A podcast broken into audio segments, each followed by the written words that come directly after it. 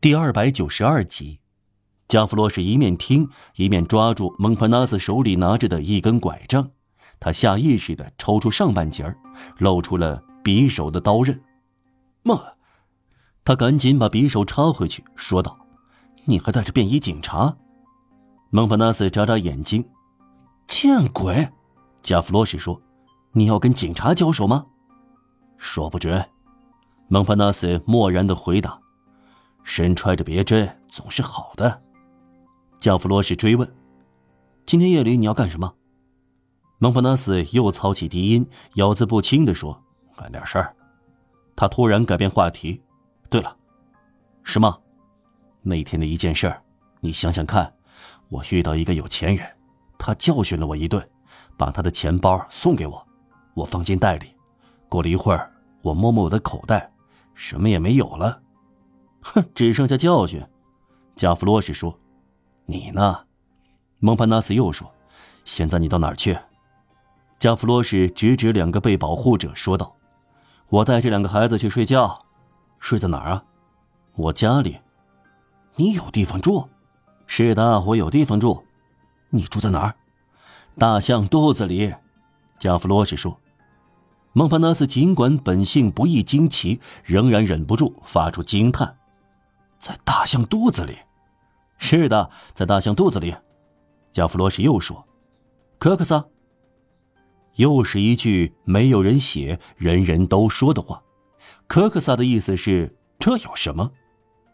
流浪而深刻的观察又让蒙帕纳斯恢复平静和理智。他对加弗罗什的住处好像获得更好的理解。说正经的，他说：“不错。”大象那里舒服吗？很舒服，加弗罗什说：“那里真不赖，不像桥下有穿堂风。”你怎么进去？就这样进去？有洞吗？蒙帕纳斯问。当然，但不要说出去。是在前腿中间，警察没看到。你爬上去吗？哦，是的，我明白了。一转手的功夫，呼啦啦，干完了，见不到人了。停了半晌，加弗罗什补上一句：“我要给这两个小家伙弄一把梯子。”蒙帕纳斯笑起来：“你从哪儿弄来的娃娃？”加弗罗什轻描淡写的回答：“是一个理发师给我的礼物。”蒙帕纳斯变得思绪凝重起来。“你轻而易举就认出了我。”他喃喃地说。他从口袋里取出两样小东西，是包上棉花的两根鹅毛管。他在每个鼻孔塞了一根，鼻子完全变样了。你模样变了，加弗罗什说：“你不那么丑，你能保持这副德行？”蒙帕纳斯是个俊小伙子，而加弗罗什爱捉弄人。别开玩笑，蒙帕纳斯问道：“你觉得我怎么样？”他换了一副嗓音，一转眼，蒙帕纳斯变得认不出了。哦，给我们扮演丑角吧。加弗罗什叫道：“两个小孩一直没有听这场谈话，他们只顾挖鼻孔。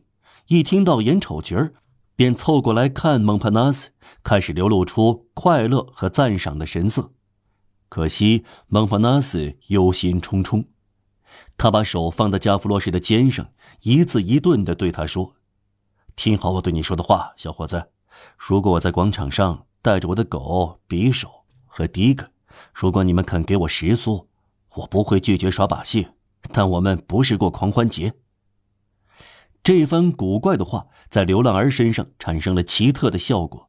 他猛然回过身来，用闪闪发亮的小眼睛仔细地扫视周围，在几步路的地方看到一个警察背对着他们。